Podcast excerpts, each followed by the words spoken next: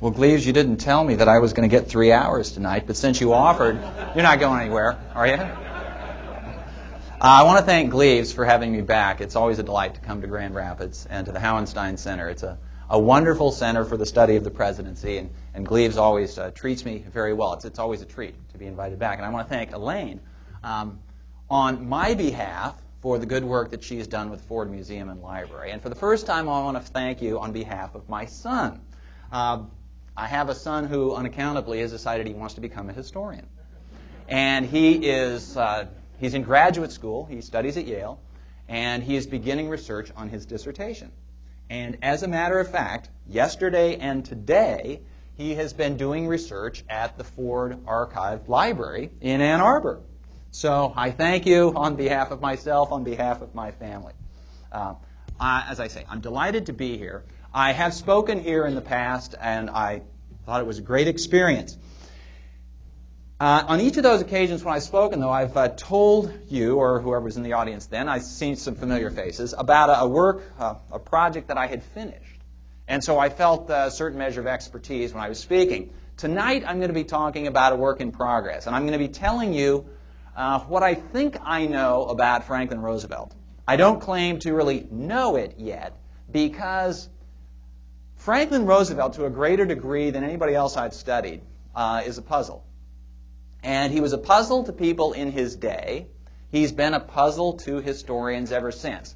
So I guess what I'm going to describe tonight is what I will call my search for Franklin Roosevelt. And I'm going to try out some ideas on you and see if they fly. If they don't fly, maybe they won't make it into the book. If they do, then maybe I'll go ahead with them. But I'm going to start off by telling, and I think I may start off the book this way. One of the hardest things about writing a book, and as Gleaves said, I teach writing, or at least I try to encourage students to pay attention to the writing and figure out how to tell a story, because what we in history do is we tell stories. And we historians tell stories that we try to base on facts. We stick to the facts and we tell the stories based on the facts. We still tell stories. And I think that's the reason that history is so attractive, that we learn about other people. I tell stories about other people, you read stories about other people. And the hardest part of any book, of any paper, is figuring out how to start the thing. How do you get this thing off on the right foot? How do you establish the right tone? And I've tried various approaches. I've written 3 prefaces and 2 prologues already. And I only get to use one. Actually, I don't get to use one of each, although I may fudge. I may write a preface and a prologue. And one version of the preface explains, and I have to do this in some form or another, I have to explain why I'm writing about Franklin Roosevelt. There have been probably a dozen pretty substantial biographies of Franklin Roosevelt until now. So the obvious question any potential reader would ask, and deserves to have answered, is, well, why is Bill Brands writing about Franklin Roosevelt? So I have to explain that in one form or another. I sort of owe it to readers, and I'll tell you quite candidly, I need to tell reviewers why I'm going to do it, because they're going to ask that question, even if readers don't. So one version of a preface says that, basically it starts off like this: Franklin Roosevelt was not my president. He was my parents' president. My father is almost 93 years old. He was 18 when Franklin Roosevelt was elected president. He didn't like Franklin Roosevelt. My father was a Republican, raised in a Republican family, and he didn't like Franklin Roosevelt through the first 8 years of Franklin Roosevelt's presidency. If Franklin Roosevelt had left office after 8 years, as everyone expected he would, then my father would have never liked Franklin Roosevelt at all. He thought that the New Deal was spendthrift. He didn't like the intrusion of government into private life and into the private sector. He didn't like the high expenses, the high bills, the tax bills that the New Deal ran up. But then along came World War II. And Franklin Roosevelt, who by his own description shifted from being Dr. New Deal to Dr. Win the War, all of a sudden took on a different meaning to Americans.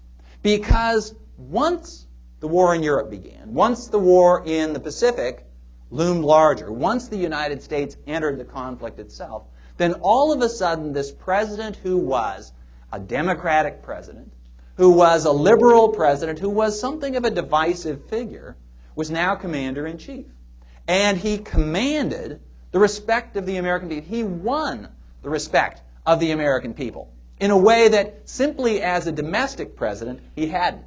And so even my father grudgingly came around to respect Franklin Roosevelt. My father was in the Army during the Second World War, and simply as a member of the armed forces, he had to respect, or at least act as though he respected, the commander-in-chief. But he also recognized that Roosevelt led the United States to victory in the greatest war in history. And that's got to command the respect of anybody. My mother is 12 years younger than my father. And my mother was just a school kid. I mean, she was in about first grade when Franklin Roosevelt was elected. But she was in college when he died. And she was able to testify to something that I had heard often, but I really didn't have any kind of personal sense for, that she remembers exactly where she was when she heard the news that Franklin Roosevelt had died. Now, without trying to date anybody in the audience, since I told you this is a work in progress, and so this is something of a workshop for me, let me ask you, how many of you can remember where you were when you got the news that Franklin Roosevelt died? Okay, that's my sense that people of a certain age can remember. Now, actually, interestingly enough, I asked my father this question. My father doesn't remember where he was when he got the news that Franklin Roosevelt had died. My father was, I'm trying to remember where he was stationed at the time. He was still in the Army. But he doesn't remember exactly where he was. And so he was older. He was 32 years old at the time. My mother was 20, 21. And so one of the differences is that my mother could not remember any other presidents. She was young enough that Franklin Roosevelt was the only president she remembered. My father was old enough that he remembered, I guess he certainly remembered Coolidge and Hoover. And so he knew that, there were other presidents, there would be other presidents. But for my mother, and for people who were in that certain age window, they couldn't remember a previous president. Anyway, I was never particularly impressed with Franklin Roosevelt from what I knew sort of secondhand about Roosevelt. And this falls in the category, this falls in the category of, I wasn't impressed with Franklin Roosevelt because the things that Roosevelt accomplished just got woven into the fabric of American life so that it seemed as though it had always been such. I remember, in fact, when I was in graduate school, I had this fellow graduate student who had this stock phrase, and he would use it in all sorts of circumstances. And he would say, that's Shakespeare, a pretty good writer, but he uses too many cliches. Well, of course, his point was that, no, they weren't cliches at the time that Shakespeare coined the phrases. Well, I felt that way about Roosevelt. And so, for example, I didn't realize what a big deal Social Security was, because in my lifetime, Social Security had always existed. I didn't realize what a big deal the New Deal was. This notion that if there are problems out there that afflict American society, it is the responsibility of government to do something about it. Well, I grew up in the 1950s and 1960s. I was a child sort of Lyndon Johnson's Great Society. Well, Johnson's notion of the responsibility of government went far beyond Roosevelt's. And so from what I knew of the New Deal, well, it seemed like it sort of paled by comparison to Johnson's Great Society. And so, I began to think, well, okay, so what was a big deal about that? Even Roosevelt's leadership in guiding America to victory in the Second World War. Well, I knew in some sense it was kind of a big deal, but I was a kid of the age of America's superpowerdom, if I can use that word. And so the notion that the United States should have won the Second World War, well, duh, the number one power is supposed to win. And furthermore, when I thought about, or when I would read about that the rise of Nazi power somehow challenged American security, or the Japanese attack at Pearl Harbor really struck at the question of would Americans be secure? Well, when I was a kid, I spent once a month in school going through these air raid drills, where these were explicit acknowledgments that there might be a nuclear war in the next half hour, and you had to deal with this. And so when you thought about the kind of destruction that a nuclear war could wreak on the United States, well, what the United States suffered during the Second World War didn't seem like that big a deal. So anyway, I kind of steered clear of Franklin Roosevelt. And part of it was, for the reasons that I just explained, but part of it was I couldn't really get a handle on Roosevelt. I had studied his cousin, his fifth cousin once removed, Theodore Roosevelt, and Theodore Roosevelt has this historical persona that just leaps off the page and grabs you by the throat and shakes you upside down. Theodore Roosevelt was somebody that you simply couldn't miss historically. You might not like him, you might love him, you might not like him, but he was hard to get confused about. He was hard to be puzzled about. You had other reactions, but puzzlement wasn't one of them.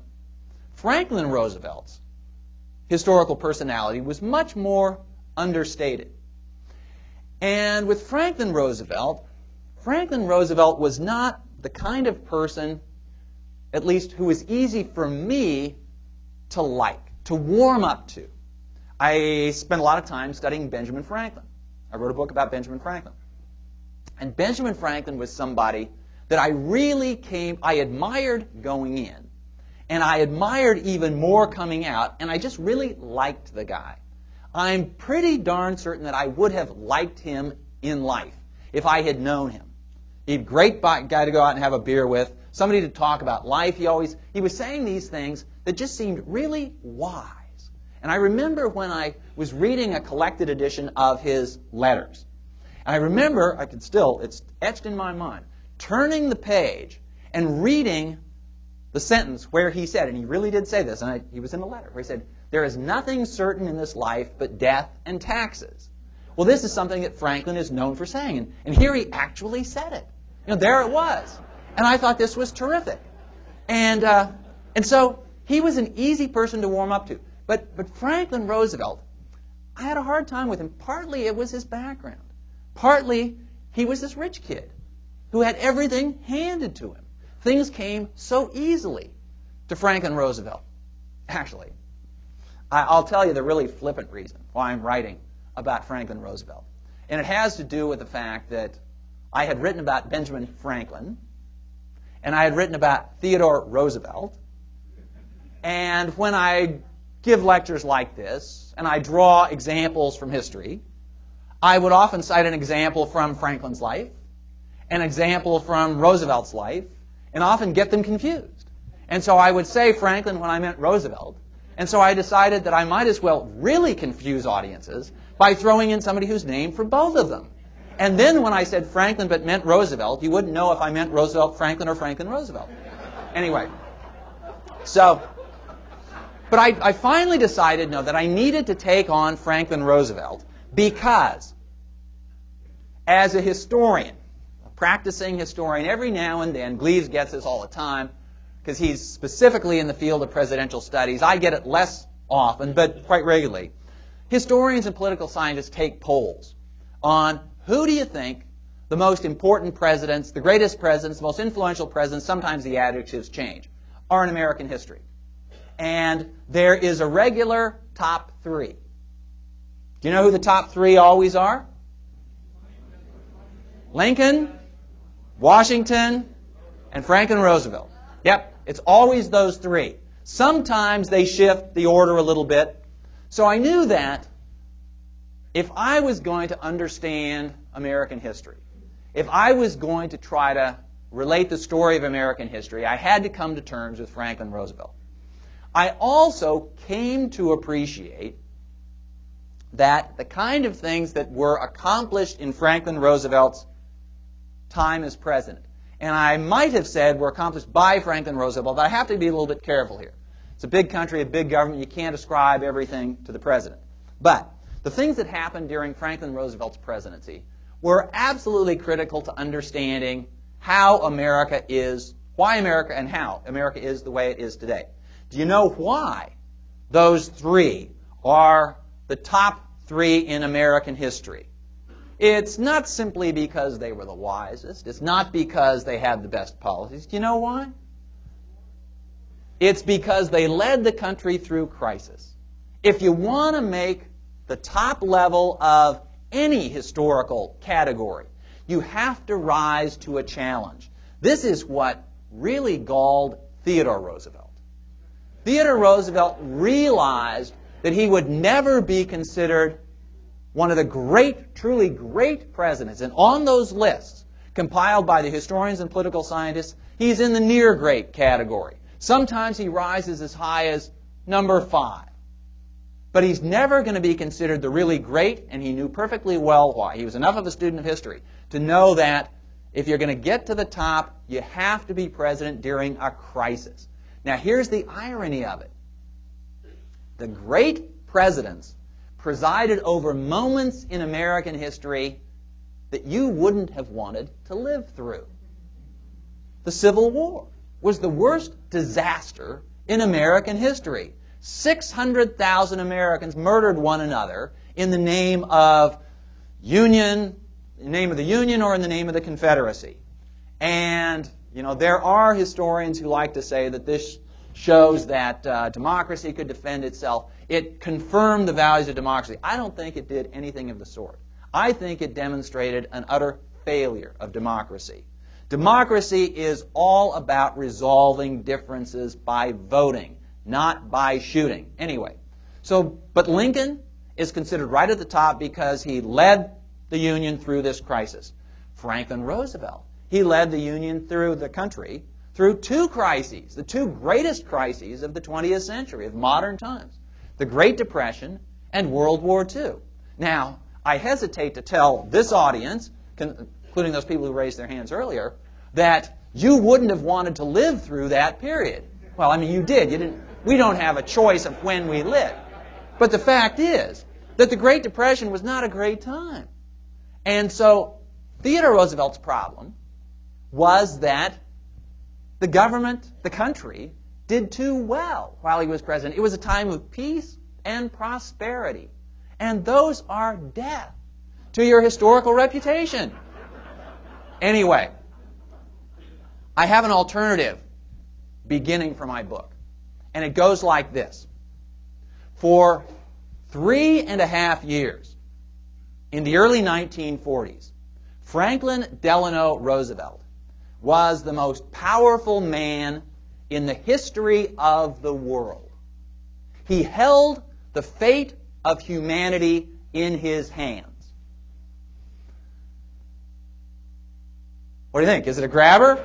I've rendered you speechless. I guess it works. Now, needless to say, this is something that I can assert, and then I would have to go on and justify it and explain it. But I think it's absolutely true. And it comes down to this. The United States in the early 1940s was far and away the most powerful country in the world. Uniquely among the belligerents in World War II, the United States came out of the war absolutely stronger than it went into the war. Everybody else lost the war, even those allies of the United States on the winning side. The United States won the war, everybody else lost. Some lost absolutely, Germany and Japan preeminently. But Britain lost its empire. France lost its empire, or would shortly. The Soviet Union lost tens, scores of millions of people. And even though the Soviets, even though the Russians, claim with some justification that they were the ones who really defeated Hitler, and that's true enough. Something like 75 or 80% of German casualties were taken on the Eastern Front. The Russians lost more than the Germans did. And although they were able to present themselves to the world as a superpower, everybody knew, well, at least American leaders knew, and Soviet leaders knew even more, that they simply weren't in the same class with the United States. So Roosevelt commanded the American military and commanded the American government as presidents during wartime have a great deal of scope for controlling the government in a way that they don't during peacetime. And you can see this to some extent in the current war in Iraq with President Bush and the greater authority that the executive branch has claimed. So Roosevelt commanded the greatest economic power in the world, the greatest military power in the world, and he commanded it more forcefully than presidents almost ever command the American system. But beyond that, it was Roosevelt who held out, who controlled America's secret weapon. And that secret weapon was a vision of what the world could be after the war. I had an argument with a colleague about when I tried this idea out. I teach at the University of Texas, and the University of Texas, with Texas A&M every year, has this, it's a retreat of faculty members who are in the general field of national security studies. And we got together at this resort. It's nice. It's a well-endowed retreat. So we got together at this nice resort outside of Austin. And we were having this argument beside the pool, actually. And I tried out my idea that Roosevelt was the most powerful man in world history during the early 1940s. And this colleague of mine said, well, wait a minute, I'm not so sure I agree with that. How about Joseph Stalin? Joseph Stalin was effectively an absolute dictator over the Soviet Union during the same period. And although the power of the Soviet Union didn't add up to the power of the United States, if you contrast Stalin's near absolute control over the Soviet Union with Roosevelt's lesser control over the United States, Roosevelt was never a dictator. He had to share power with lots of other people, including Congress. So his argument was that if you factor in the fact that Stalin had a much greater degree of control over the Soviet Union and its military, economy, political system, and compare that with Roosevelt's lesser control over the larger system, Stalin comes out ahead. And I thought about that for a minute, and I said, yeah, but that leaves aside one very important aspect of American power, the most important aspect of American power. And you could call it, people call it various things. Sometimes it's called America's soft power as opposed to America's hard power. I think you should call it America's moral power. The idea of what America stands for: individual liberty, democracy, the rule of law, private property. And it's this power that Roosevelt did more than anybody else to, what shall I say, unleash on the world, spread around the world. It's a striking aspect of Joseph Stalin's power that the power of the Soviet Union, the power of Soviet communism, did not extend one foot beyond where the Soviet Red Army occupied. Yes, the Soviets occupied Eastern Europe and they controlled Eastern Europe. But beyond that, there was no attraction of the Soviet system. What made America powerful in the end was the idea of the United States and the idea of what America stood for. And actually, I hesitate to say even the idea of the United States. No, the ideas that America exemplified. The ideas of democracy, the ideas of the rule of law. This was the real victory of the United States in World War II. And if you want to say maybe these ideas were confirmed with the American victory in the Cold War. So you could call that World War II extended down to the late 1980s. Anyway, so that's going to be part of the story. And I hope to grab the attention of readers, because if I make a big sweeping claim like this, then presumably people will be interested enough to keep turning the pages. And one of the things I tell my students in the writing class is the first job of any historian or any writer is to get readers to keep turning the pages. And I also tell them that when I'm talking to my graduate students for the most part, you can rely on the fact that for your dissertation, you have a captive audience. Your dissertation committee has to read whatever you write. But once you get past that, then you can't rely on a captive audience, and you shouldn't. I strongly encourage my students to write for broader audiences than their fellow historical specialists. In fact, I encourage them to write for audiences like you, I don't see very many students in here, so I'm assuming that none of you was required to come tonight. You don't have to. You could stay home. You could watch TV. You could go to a soccer game. You could go fishing. You could do whatever you want on a nice night. But you chose to come because you were interested in history. And so I try to encourage my students to write for people exactly like you, people who don't have to keep turning the page. But they have to write, I have to write in a way that will get you to keep turning the pages. Okay. Having said that, I'm going to tell you a little bit about what I have tentatively figured out about Franklin Roosevelt. I said this was my search for Franklin Roosevelt. I'm not sure I found him yet, but I'm getting there, I hope. And it has to do with the fact that Franklin Roosevelt was famously elusive. A lot of studies, a lot of biographies of Franklin Roosevelt include something like The Puzzle of Franklin Roosevelt, or Franklin Roosevelt, The Enigma, or Franklin Roosevelt, The Mystery Behind the Man, or, you know, that sort of thing. So what is it that we make of this guy? I'll tell you some of the characteristics of his leadership style, and then I'll try to explain to you what it all means. One of the things about Roosevelt, one of the great puzzles, was why this guy turned out to be as liberal as he was. Why is he the patron saint of modern American liberalism?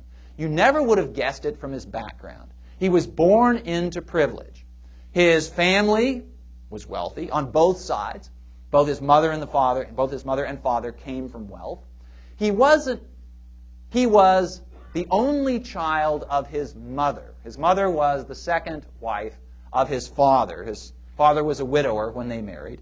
He had a half-brother who was 25 years older than he was. So he grew up effectively as an only child. And he was utterly doted on by his mother. They had sufficient wealth that there was nothing that Franklin Roosevelt ever needed, nothing that he reasonably wanted that he didn't have. He had a pony. He had a sailboat. He took vacations every year in Europe. He went to Harvard as a matter of course and really didn't have to work very hard. That was back in the days when social standing was more important than academic accomplishment at Harvard.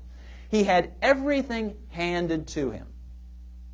And nonetheless, he became, well, what many people during his presidency described as he became a traitor to his class. He took up the cause of the common people in America when there weren't very many people of Franklin Roosevelt's uncommon background who did that.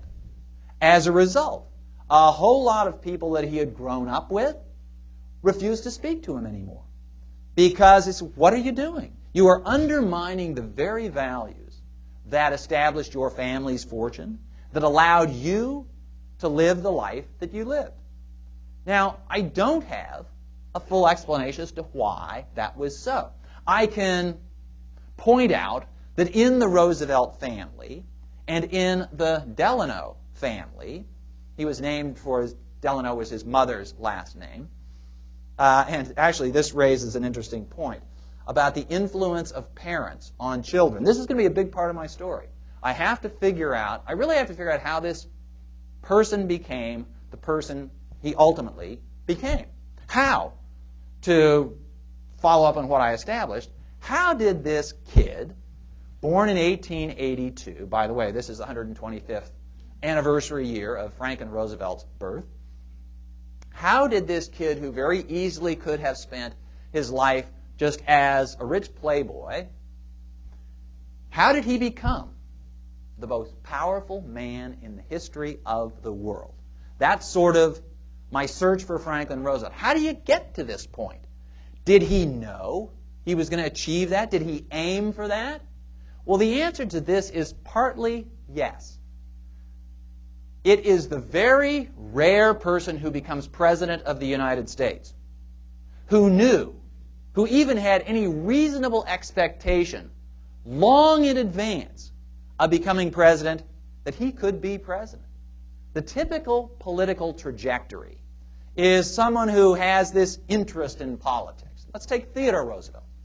Theodore Roosevelt, if he would have followed the advice of his family, of his friends, of the circle that he grew up in, never would have gone into politics. This was in the early 1880s. Because politics in Gilded Age America was considered a rather low calling.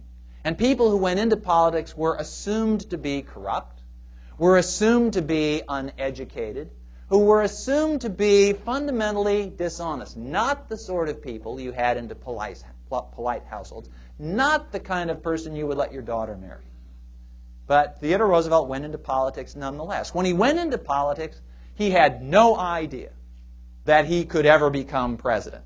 And for the very good reason that he only became president by accident. And it was, as he later himself admitted, that it was a stroke of luck, the bad luck of William McKinley in getting assassinated when he was vice president that did it. Theodore Roosevelt never could have gotten elected on his own, not the first time. He could get reelected, but not elected the first time. But he did become president. And the fact that he could become president only dawned on him maybe 2 or 3 years before he became president. That's usually the kind of late dawning, the late recognition that you might be president. But Franklin Roosevelt was different because there was a family member who had been president. I have to make exception for people like John Quincy Adams, whose father had been president of the United States. So John Quincy Adams recognized that you could do this sort of thing. Now, I'll share a personal experience with you. And I will confess that I think biographers especially, authors of all sorts, historians, but especially biographers, reveal, if you know how to read it, reveal in their interpretation of the individuals they study something of their own experience, simply because a biography is a study in human nature. And we all have our theories of human nature. We don't necessarily call them theories, but just our understanding of the way people work. And so what you understand, what you infer about an individual, reflects the kinds of things that you have gathered about the way humans work. And so when I think about Franklin Roosevelt and the fact that he had this cousin who, interestingly enough, became his uncle by marriage. There was a fifth cousin, once removed, and so he married, Franklin Roosevelt married Eleanor Roosevelt, who was the niece of Theodore Roosevelt, so that Eleanor Roosevelt, upon marrying, became Eleanor Roosevelt Roosevelt, leading Theodore Roosevelt to congratulate the groom at the wedding. And he said, "Franklin, good for you. There's nothing like keeping the name in the family." Anyway, Franklin Roosevelt now had this model for what he could become. And when I said I was going to share a personal experience, as I mentioned at the beginning, my son has decided to become a historian. Now, partly it's because he's interested in history, but I know some of it reflects the fact that he's watched me do it for a while, for most of his life, and I know he has concluded, because he's been candid enough to share it with me, he has concluded, how hard can it be if my old man's been doing it all these years? Such is the lack of respect of you.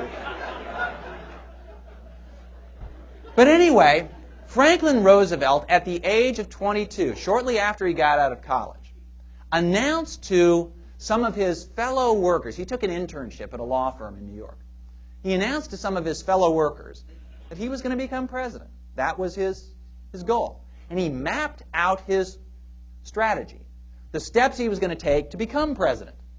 And he said, well, the first thing I'm going to do is to enter New York state politics. I think I'll get elected to the New York legislature.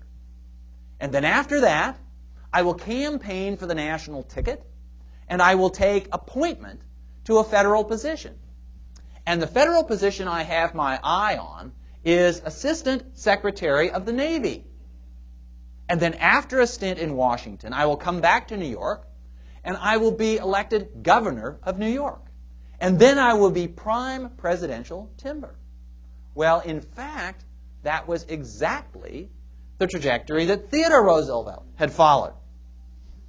There's a story that goes, and I haven't been able to confirm this, there's a story that goes that says that Franklin Roosevelt, in accord with following, well, he was Cousin Ted, now he's Uncle Ted, that he decided he was going to follow Uncle Ted in another critical measure, and he told his wife Eleanor, and we're going to have 6 children, just like Uncle Ted had 6 children. And she says, what do you mean, we? Who do you think's going to have these children?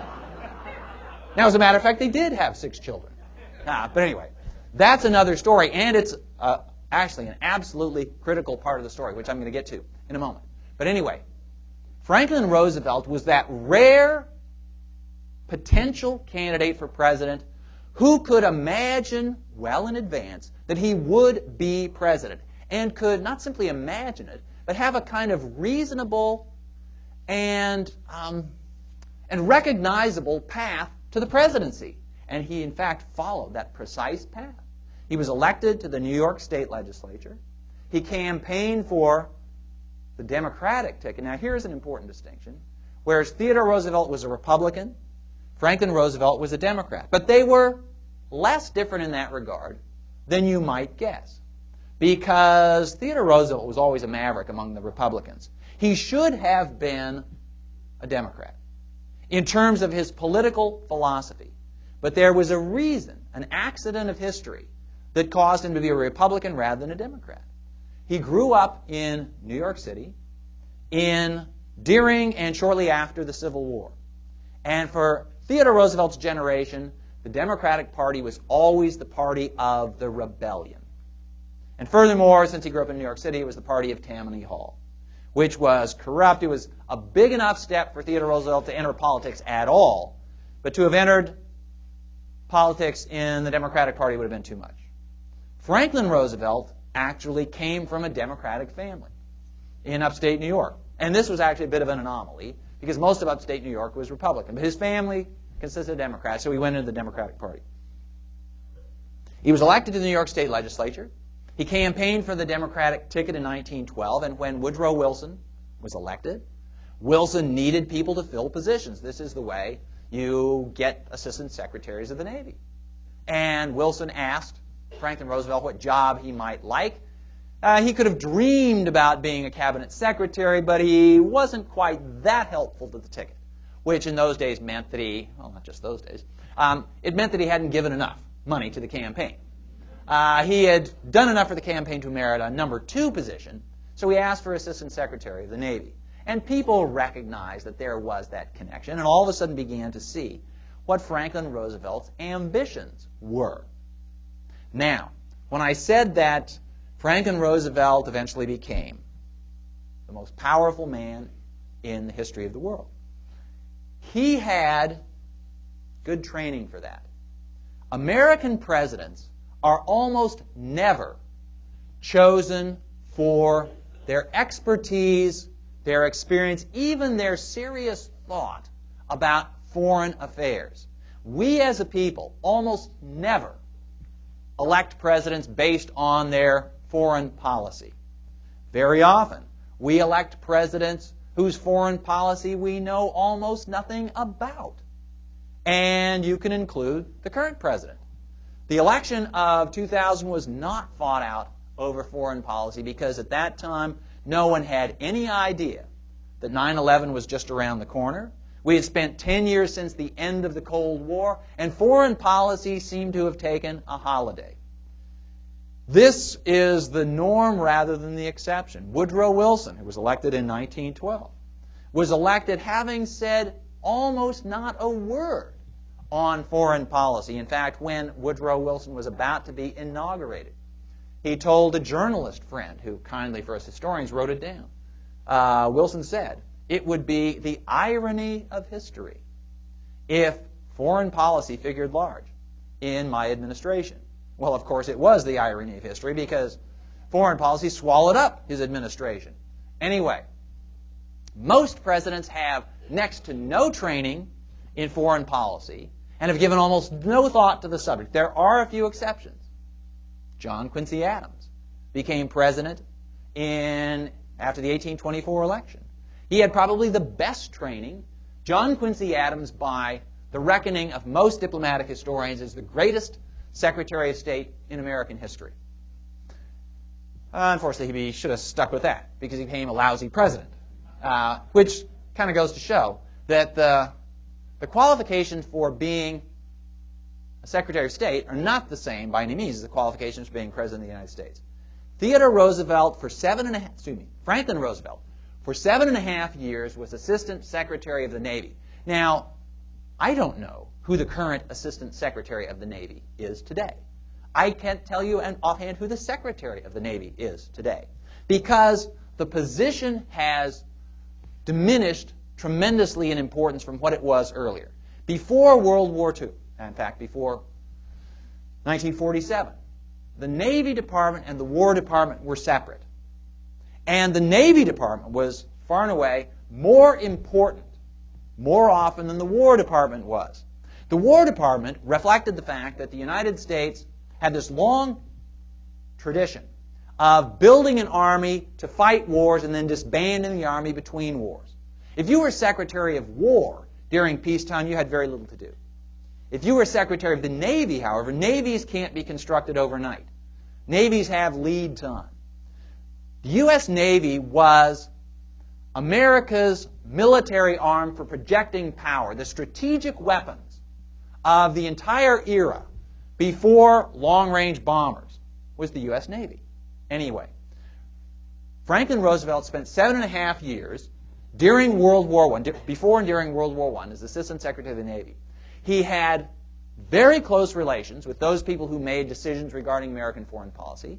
He was engaged in devising American strategy, building America's Navy. He went overseas to examine America's military naval operations in Europe. And furthermore, he did all this with the expectation that one day he would be President of the United States. As far as I know, he did not take written notes, but he almost certainly took mental notes. This is how you should do it. This is what you should do. This is what you should avoid doing. Franklin Roosevelt was at Woodrow Wilson's right hand, maybe his left hand, when Woodrow Wilson was guiding American policy during the First World War. Franklin Roosevelt understood this is what you should do, for example. He watched as Woodrow Wilson delayed American entry into the war. There were some people who shortly after the outbreak of the war in Europe, in the summer of 1914, said the United States needs to get involved. Among those people who started saying that the United States needs to get involved very early on was none other than Theodore Roosevelt. As a brief digression here, but something that I've alluded to earlier, Theodore Roosevelt, after the election of 1912, Roosevelt ran for president in 1912, and he lost to Woodrow Wilson. And for 2 years after that, Theodore Roosevelt was a pretty good loser. He didn't like having lost, but he knew that it was kind of a lost cause from the beginning, running as a third-party candidate. So the fact that he lost didn't bother him particularly, and he wished Woodrow Wilson well until the war in Europe began. And then, all of a sudden, Theodore, you could see it in his letters. Theodore Roosevelt all of a sudden became exceedingly envious of Woodrow Wilson. Why? Because all of a sudden Woodrow Wilson was facing that challenge that allowed Woodrow Wilson to become one of those great presidents. The challenge that Theodore Roosevelt himself would have had if he had won in 1912. The outbreak of the war in Europe in 1914 converted Theodore Roosevelt from a good loser in the election of 1912 to the worst loser you could imagine. And he spent the rest of his life embittered against Woodrow Wilson for having defeated him. Franklin Roosevelt watches Wilson delay, putting off pushing the United States toward entry into the war, first of all, until he got reelected. This was a canny move for a politician. But more important, pushing Germany into a corner until Germany attacked the United States. The United States started out neutral in 1914. By the beginning of 1917, it was still technically a neutral, but it was giving all sorts of aid to Britain and France. The Germans realized it, and they struck out at the United States and began sinking American ships and killing American citizens. And Woodrow Wilson realized that's what was necessary to unite the country behind the war effort. Woodrow Wilson recognized it is, and this was the term he used, it is a terrible thing. And he meant it both in the sense of really awful, but also awe-inspiring. It is a terrible thing to lead this great country into war. You don't do it lightly. You don't do it until popular opinion has surged behind the war. Only then do you have a chance to hold the country together once you start asking the country to make the sacrifices that a real war requires. Franklin Roosevelt was there taking these mental notes. Now, as I say, he wasn't taking any personal, physical notes, as far as I can tell. And this is one of the reasons that it's really hard to get at Franklin Roosevelt, because he was not reflective. He didn't reflect on things and write his reflections down. As far as I can tell, he didn't reflect on things and share his reflections with other people. So, in my search for Franklin Roosevelt, I have to figure out what makes this guy tick when he's not giving me much to work with. Theodore Roosevelt would write letters saying, I feel this way, I hate this person, I love that person, you know, this is making me mad, this is making me happy, all sorts of things. It's relatively easy to infer a state of mind from that. But Franklin Roosevelt's letters are just as bland as can be. When he criticizes people, he does it sort of half tongue-in-cheek. You just can't see the guy getting mad in his letters. You can't see him getting enthusiastic in his letters. He seems to operate at this very kind of even keel. You almost wonder, is this guy taking life seriously? And in fact, one of the raps on Franklin Roosevelt was that he didn't take life particularly seriously, because life was simply too easy. Okay, now I'm going to tell you about the two great crises of Franklin Roosevelt's life. And these are not the crises of public policy, of public affairs. These aren't the Great Depression, World War II. These are the crises of his personal life. And this gets at the heart of what biographers do, and the heart of my task. How do I connect the personal life to the public accomplishments? I'm a historian. When I write biographies, they are as much a story of the times as they are of the life. I look on the individual as an individual, but I also choose my individuals because they allow me to tell something about the times in which the individuals live. The two great crises of Franklin Roosevelt's personal life occurred within 3 years of each other, one in 1918, one in 1921.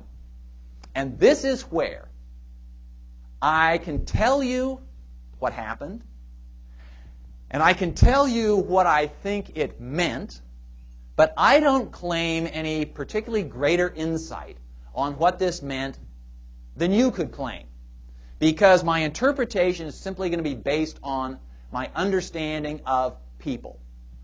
And your understanding of people is as great as mine. So I'll let you figure out what you make of these, and maybe this can form the basis of questions and we can discuss it further. The first crisis occurred, and this first crisis was, I'm about to say, entirely of Franklin Roosevelt's own doing, but there again, there is some room for doubt. And to put it very bluntly, Franklin Roosevelt had an extramarital affair. He had been married to Eleanor for 12 years. They had 5 children. There was another child who died. They had 5 children. The war came, and like very many other people during the war, here's something that you perhaps don't appreciate, or maybe don't even know, that except during wartime, the American federal government, until almost World War II, was quite a seasonal affair. Congress would meet originally in March, later they changed it to January, and the legislators would go home around June, and they wouldn't come back often until the following January. And when Congress wasn't around, there wasn't much for the president to do either. Before the United States developed kind of permanent foreign policy, presidents often went home for months at a time. Andrew Jackson during the 1820s and 1830s. would spend 4 months away from Washington. Partly it was because there wasn't much to do, partly because Washington is a rather uncomfortable place to live in the summertime and nobody had air conditioning. So they'd try to go somewhere else. Anyway, during the war, however, the people who worked for the federal government had to stay in Washington. One of the reasons people left Washington and other hot cities, and cities generally, during the summer was that they were very unhealthy places to live. And infectious disease ran rampant in many American cities during the summertime. So if you were married and you had children, and you had to stay in Washington, for example, you would send the wife and the kids off to somewhere else. Some place like Campobello, an island off the northeast coast of Maine, in Canada, but very close to Maine, which is where the Roosevelt family had summered since the 1880s. So Eleanor took the children and off they went to Campobello, leaving Franklin alone in Washington with the rest of the workforce. And there was this practice, this sort of phenomenon of what were sometimes called sort of half-seriously, but only half-seriously, summer wives. And these were often the secretaries. These were the working girls, the working women, who had to stay with their jobs. And so for those people who entertained during the summer, it wasn't surprising for somebody like, well, a summer bachelor like Franklin Roosevelt to be accompanied to some event with a young woman like Lucy Mercer, who in fact was Eleanor Roosevelt's personal secretary. And so Franklin and Lucy were seen around Washington on a regular basis. And at first nobody really thought much of it. Oh, okay, here's something else I have to tell you. And again, you'll help me decide what to make of it. Franklin Roosevelt, I've got pictures of Franklin Roosevelt. He was one of the most photographed presidents. In fact, I was just on the Franklin Roosevelt Library's website, and there are, I don't know, there must be 1,000 pictures of Franklin Roosevelt that are available digitally. Then a whole bunch more they haven't put on the internet. And I was just going through there, and because his family was wealthy, they could hire photographers, and there are all sorts of pictures of Franklin Roosevelt everywhere. He was a good-looking young guy. And by the description of various people who knew him then, he was, well, I mean, I don't know what to make of this, but I was talking to, a woman, now I can't remember exactly how old she was, but she was old enough that she seemed convincing on this score. She couldn't claim to have known Franklin Roosevelt when he was young, but she was old enough to have known him when he was relatively young. And she said, that young Franklin Roosevelt, he was a god. That's what she said. Okay. Well, apparently Franklin Roosevelt was attractive. He was certainly charming, and there are stories about when he would walk from the house that he and the family rented, in northwest Washington near DuPont Circle, down to the Navy Department, down on Connecticut Avenue. All the young women going to work would just turn their heads and say, who is that guy? So anyway, Franklin Roosevelt had this affair with Lucy Mercer. Now, I have to decide whether it is the biographer's job to, shall I say, sit in judgment on Franklin Roosevelt. I don't know if it is. I haven't decided whether I'm going to do this or not. I do have to try to explain how this came about. And I will tell you that the story gets more complicated the farther into it you get, because there are versions of the story told within the family that Eleanor announced after having 6 children that 6 children was quite enough. And she was going to enforce this 6 children is enough policy by suspending marital relations with Franklin Roosevelt. Now, if that's true, and I can't tell if this is the side of the Roosevelt family that is apologizing for Franklin, I don't know.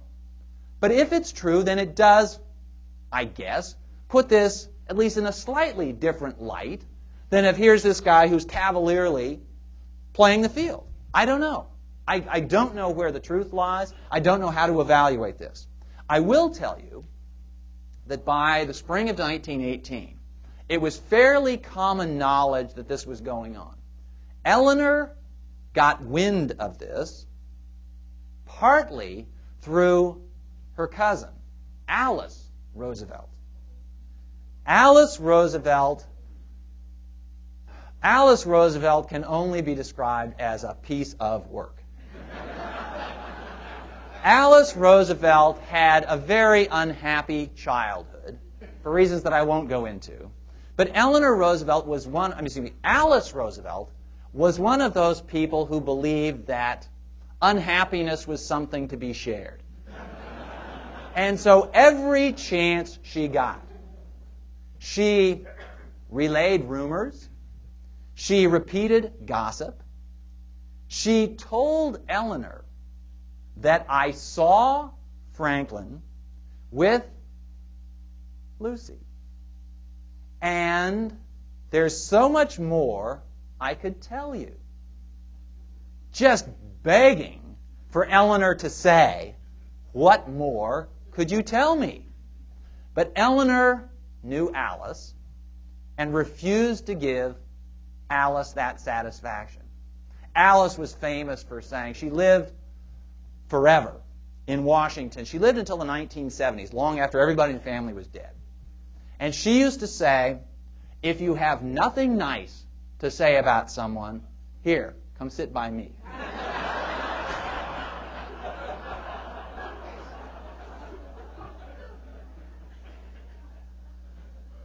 Alice Roosevelt came up with some acute insights into some of the people she knew.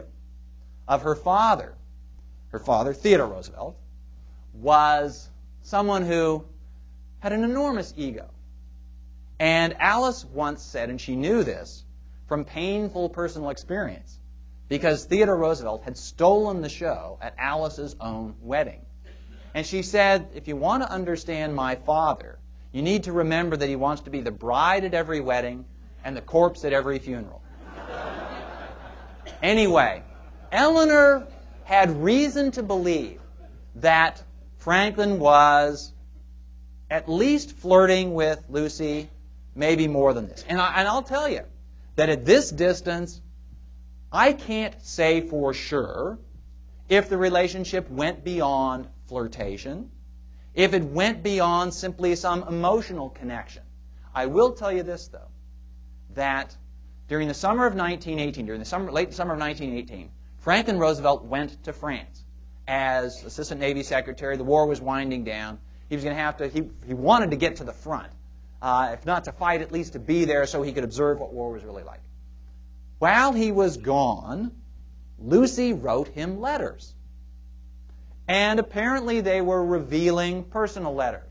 Exactly what they revealed, I don't know. They had been lost. They were destroyed. But they revealed enough so that, well, on the way home, Franklin Roosevelt became ill. And on the ship coming back from France, he was on his deathbed. This was at the moment of the 1918 influenza pandemic, where 10 million people, actually I guess many more than that total, around the world died. Now Franklin Roosevelt appears not to have contracted influenza, at least not an acute version, but when he was sick on the ship, he was delirious. He couldn't tell where he was, couldn't tell where he was going. When the ship docked in New York, normally he would have picked himself up, grabbed his bags, got on a cab, and eventually made his way to the townhouse in New York. But he was so sick that he had to be carried off. Navy attachés, Navy midshipmen had to come in and get him and carry him off the ship.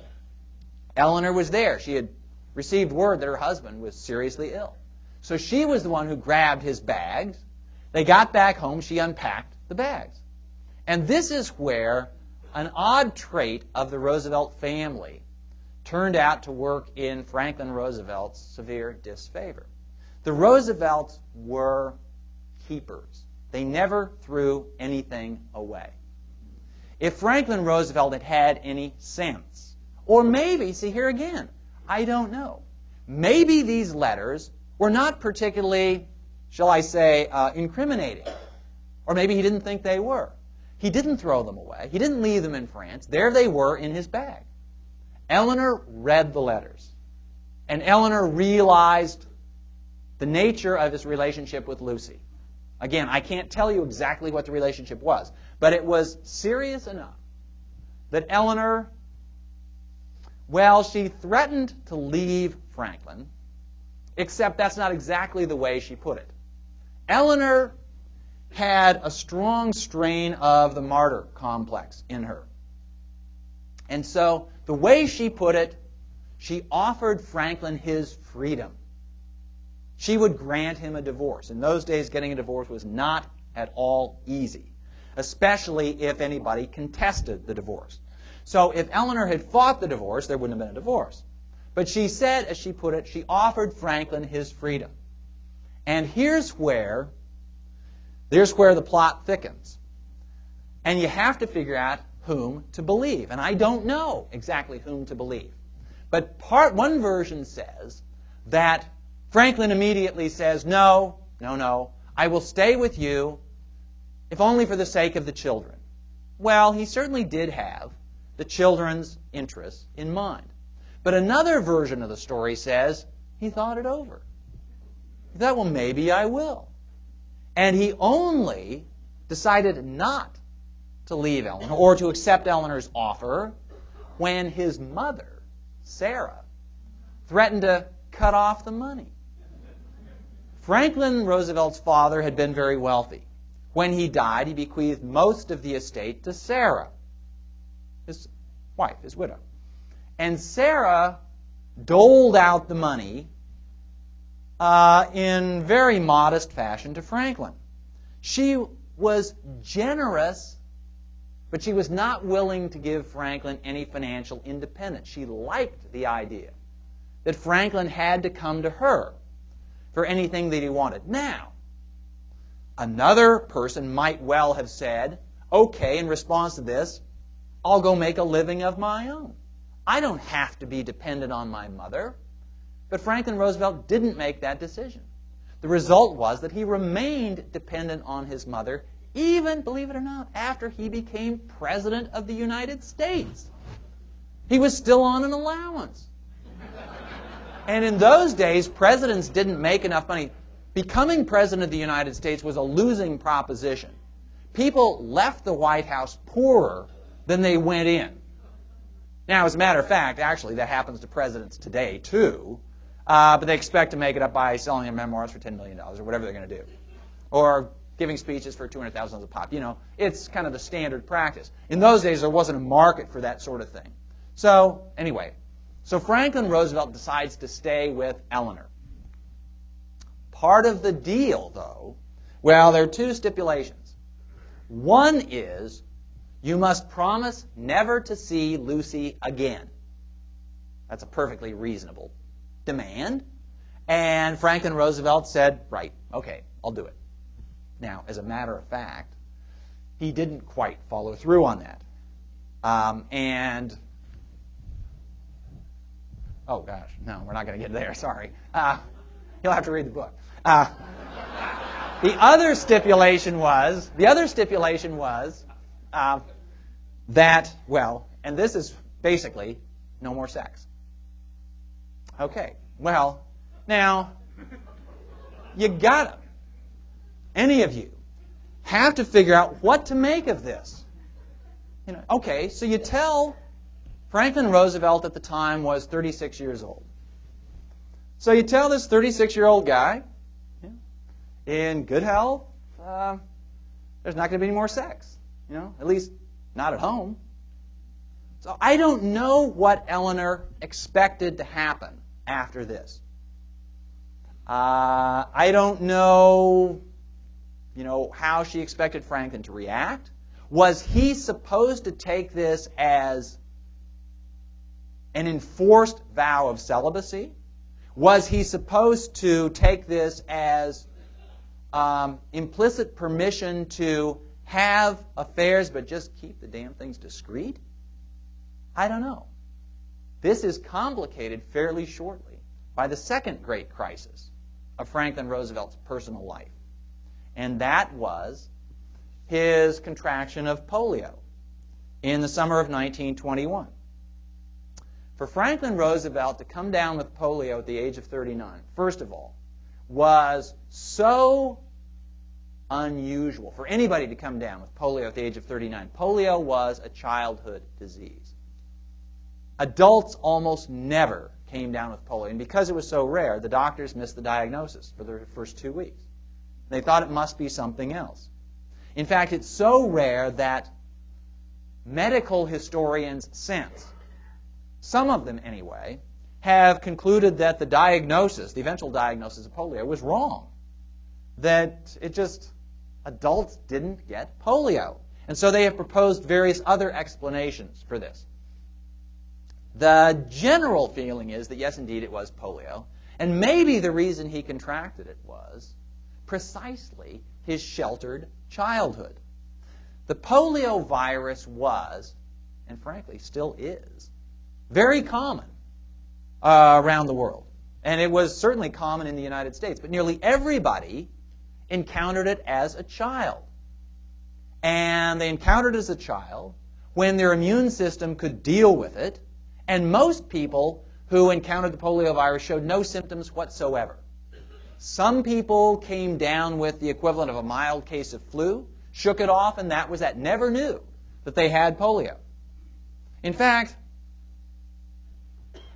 Franklin Roosevelt is the only example of what you could call a celebrity case of polio in American history.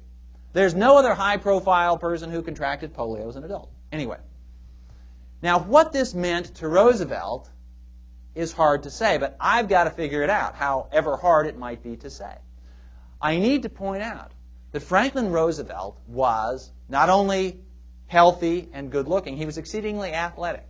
And he prided himself on his physical strength, his ability to, on the decks of bounding destroyers. He would run up and down, and he would, whenever he was in politics, he would jump out of the cars and press the flesh. He was everywhere. He played golf all the time. He was a horseback rider. He did everything an active young guy would do, and all of a sudden he can't do any of that at all. He would never walk again. He could never stand unaided. He eventually was able to stand with these very heavy braces that locked his knees in place. He developed the semblance of a walk, but of course he had no feeling below his hips, and the only thing that he could do is with crutches or with the help of a person on either side, he could kind of swing his hips in a way so that his dead legs would allow him to make progress. He lived at a time when the media, meaning for the most part newspapers and radio, and it's significant that radio is sound, radio isn't pictures. The media essentially conspired to conceal the extent of Roosevelt's disability from the American people. It wasn't a secret.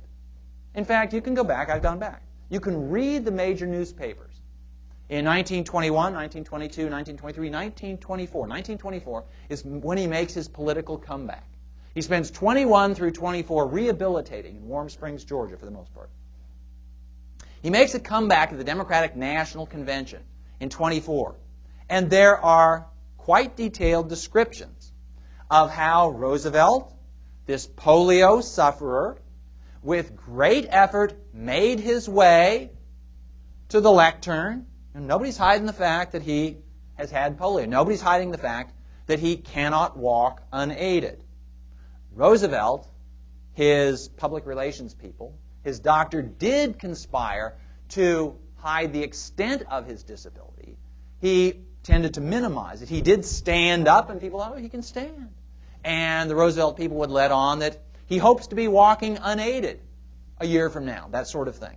But they all knew that he had had this very serious physical illness. And in fact, the fact that he had had this illness led to this huge ovation for him at the National Convention that year because of his courage in simply being there. So it was no secret.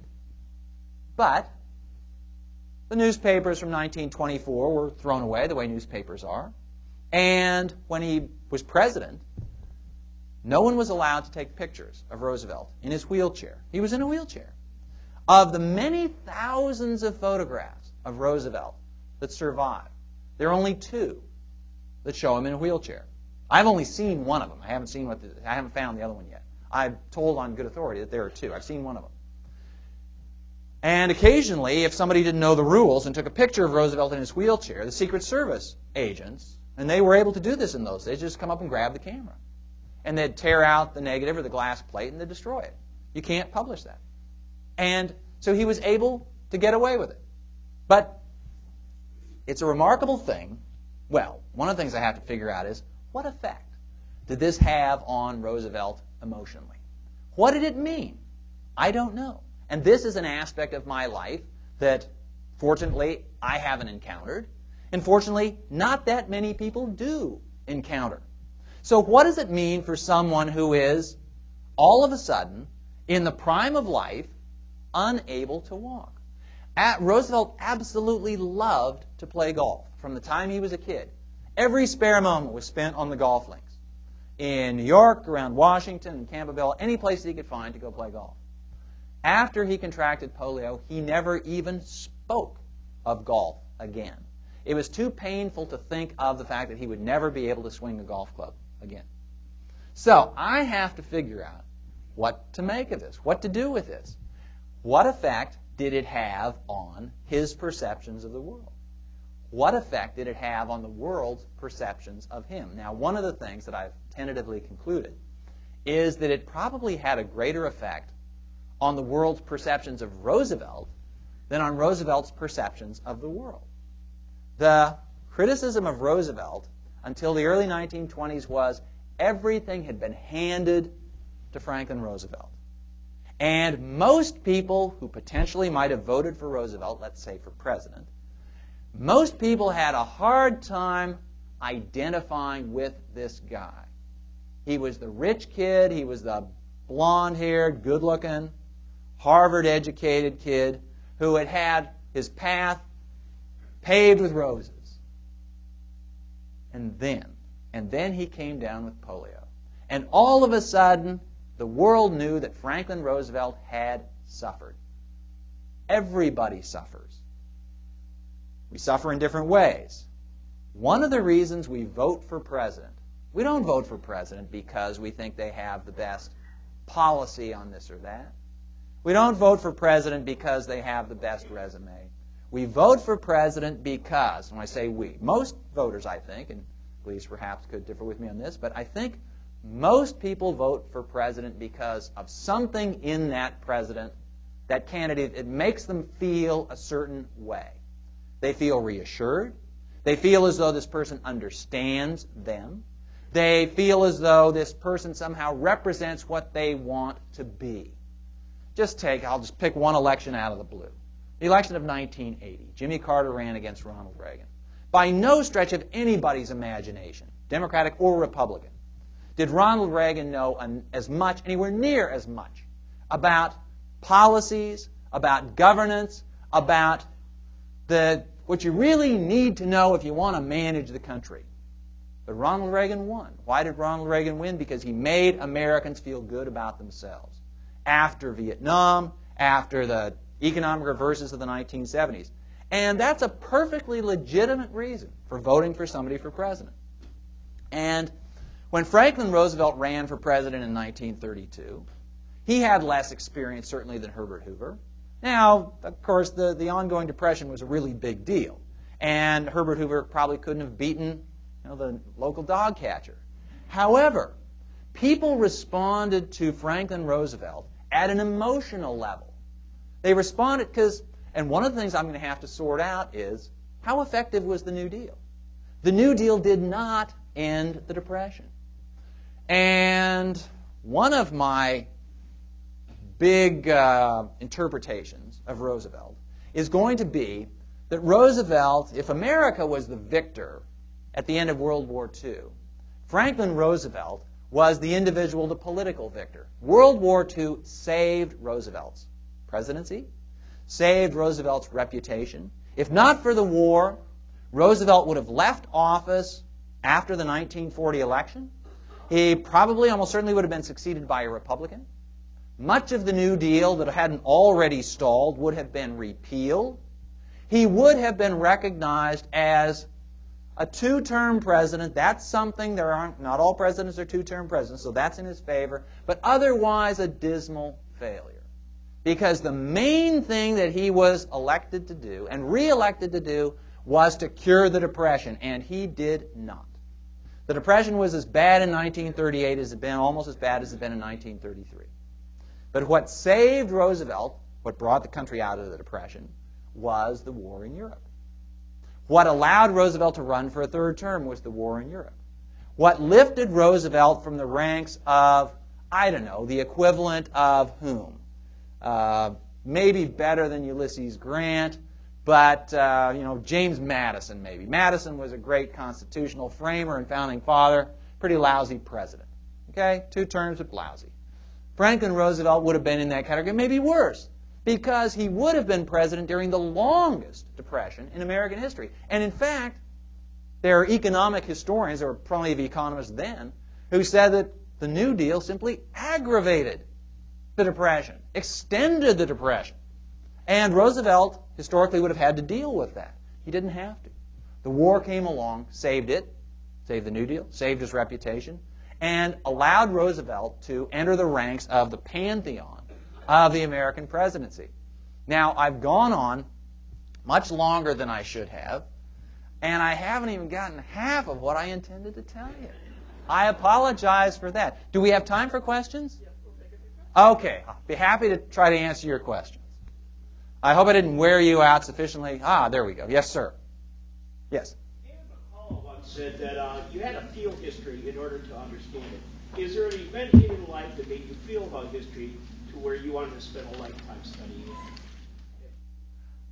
I can't point to a particular event. I can point to a period in my life that made me decide that history was interesting. And it had nothing to do with school. In fact, it was beyond school. After I finished college, I graduated from college with a bachelor's degree in 1975. I didn't know what I wanted to do.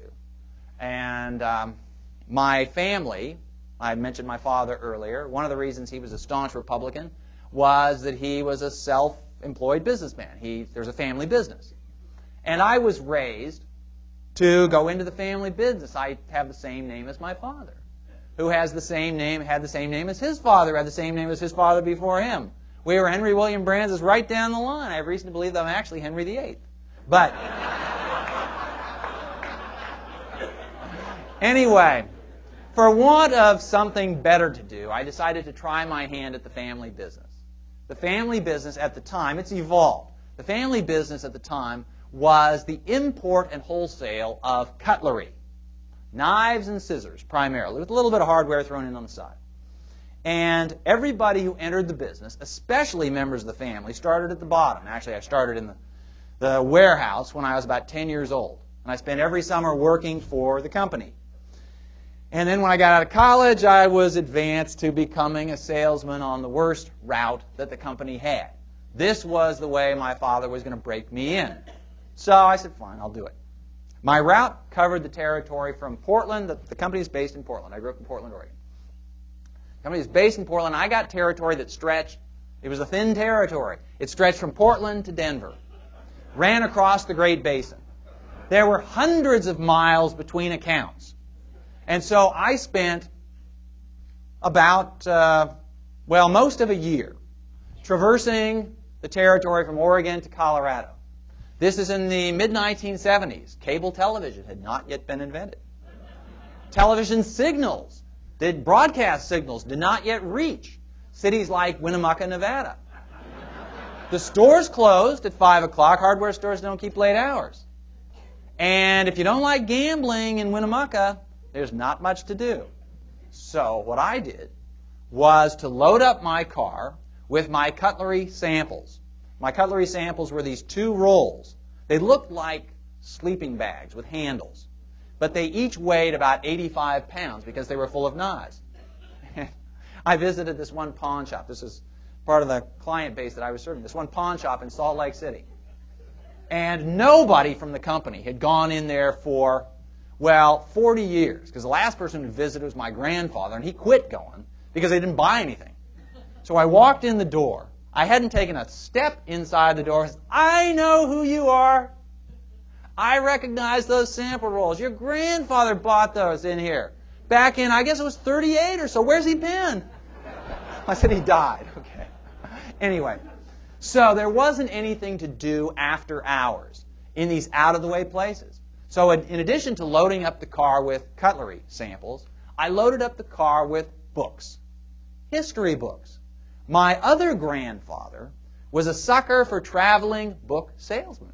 There used to be traveling book salesmen. And they would come to the door and they, well, for actually until fairly recently, you could encounter traveling salesmen who would sell encyclopedias. And people put themselves through college summer selling encyclopedias. But they also sold, in the earlier days, they sold all sorts of books, including such things as The Complete Works of Sir Walter Scott.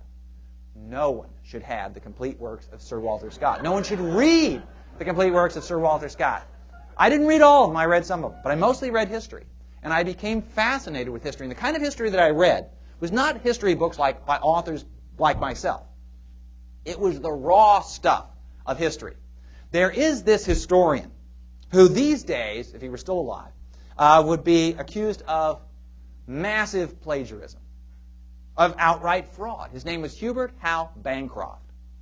It is for Hubert Howe Bancroft, I don't know if this means anything to any of you, but the Bancroft Library at the University of California at Berkeley is named for Hubert Howe Bancroft. He was the great historian of the West, and he didn't write any of the books that were published under his name. He hired research assistants to compile the books, and that's all they were. They weren't even authored. They were compiled. And these were essentially where somebody took a bunch of diaries, letters, just old stuff, and dumped them between covers. And I found this absolutely fascinating. And I read up on the arcana of the history of the Pacific Northwest, and then the history of the West Coast generally, and the settlement of the West, and all this stuff. And I was reading about the territory that I was driving across. And I was reading it through the accounts of people who had been there 200 years earlier, who were leading wagon trains, who were leading fur trading expeditions. And I found this utterly fascinating. And it was this that convinced me, first of all, that history was really interesting.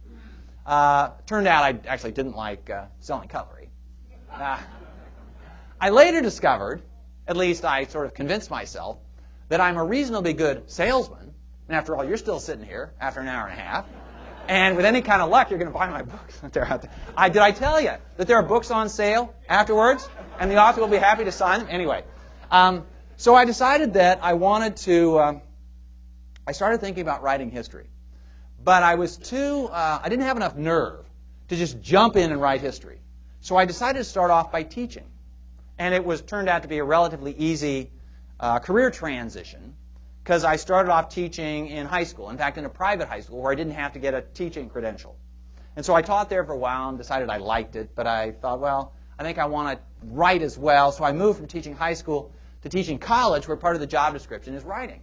And so it's great. I get to teach, and I get to write, and I get to tell stories to audiences like you. Maybe one more question, because you've been very patient. Yes, ma'am. Influence about the poor, and because she was so concerned with that in her later years. Eleanor Roosevelt is a major part of my story.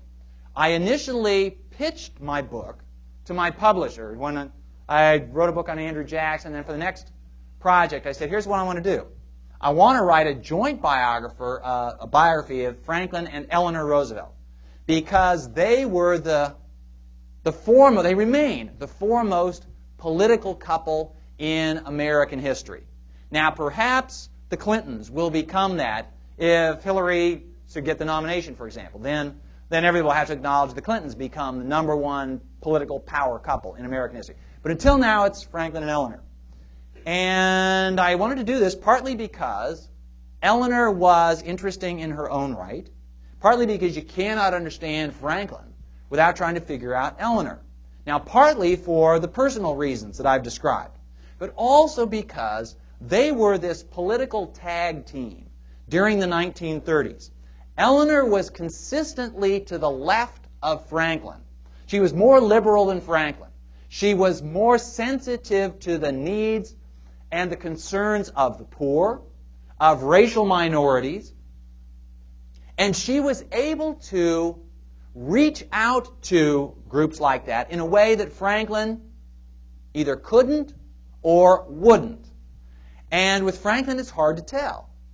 Now, part of the reason that Franklin couldn't was that when Franklin Roosevelt became president in 1932, it was the first time a Democrat had been elected since Woodrow Wilson. Woodrow Wilson's election was a historical accident. It was because the Republicans split.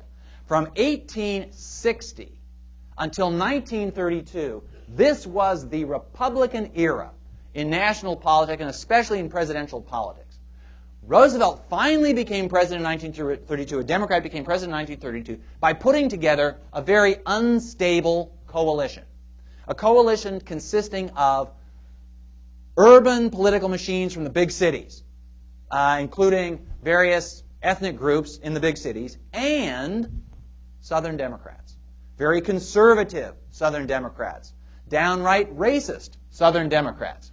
And Roosevelt knew that he couldn't get anywhere on any subject without cultivating those Southerners, particularly Southern senators who had been in the Senate forever, and as a result of the seniority rules in the Senate, chaired all the important committees in the Senate. And if Roosevelt tried to do anything, for example, toward dismantling the segregationist Jim Crow system, he would immediately alienate all of the people he needed on those Southern-headed committees, and nothing would get through Congress. So Roosevelt, Franklin Roosevelt, would send Eleanor out. He would send Eleanor out to talk to the NAACP. He would send Eleanor out to talk to various poor groups, minority groups in the South and around the country. And let Eleanor say, and partly because Eleanor would say it of her own volition, but also because it worked well for Franklin, that the president would like to do what you want him to do. The president would like to support what you're advocating, but there are all those reactionaries in the Senate that he has to deal with, and he simply can't. Now, I have to try to figure out to what extent Eleanor is a free agent in this, to what extent she is Franklin's lieutenant.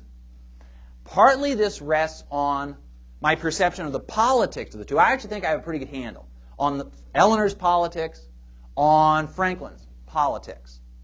Eleanor's a little bit easier on her politics because actually she's more reflective in this regard. She wrote 2 volumes of memoirs and tons of newspaper columns. Franklin wrote nothing like that.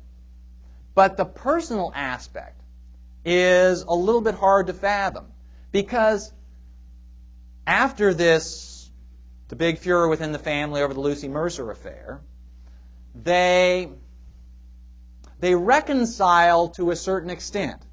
As far as I can tell, and as far as anybody in the family can tell, they were never intimate again, but they did share children.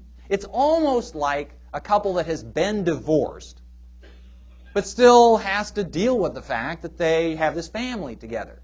But it's more than that, because after the kids grow up and move out, of course, Eleanor's still around. They still share a house. They don't share a bedroom. Eleanor spends a lot of time gone to the extent that one of the Washington papers wrote a joke headline in about 1935 or 1936. Eleanor Roosevelt spends night at the White House because she's always somewhere else. So I have to try to figure out what Eleanor saw in this relationship, what she was going to get out of this. Likewise for Franklin. And I mentioned that Franklin did not entirely follow through on his promise never to see Lucy again. After 1918, after the affair was discovered, he stopped seeing Lucy. Lucy married another man who was rather older than Lucy. They were married for 21, 22 years. He died in the early 1940s. Lucy at that point, of course, was a widow. Franklin was about 60. His health was declining. One of the big parts of my story, and actually one of the scandals of American politics, was the extent of Franklin Roosevelt's physical deterioration during his last couple of years. He never should have run for president in 1944. He was dying in 1944. I don't think he knew he was dying, but his doctor knew he was dying, and his doctor may have told Franklin, but in that early era, often the patient was the last to know. It was considered more humane, or for some reason patients weren't told what the prognosis was, if the prognosis was bad. But his health was clearly declining. Eleanor was spending more and more time away. Eleanor had a life of her own. And Franklin needed companionship. He talked to his daughter, Anna, and somehow through Anna, I don't know who initiated this, but through Anna he made a reconnection to Lucy. And Anna arranged for Lucy to visit the White House when Eleanor was away, which was most of the time, so it was relatively easy. The Secret Service knew about this because they checked people in and out of the White House, but they declined to put Lucy's name in the White House log of visitors. So they conspired in this as well. After all, if the president says he wants this to happen, this is what you do.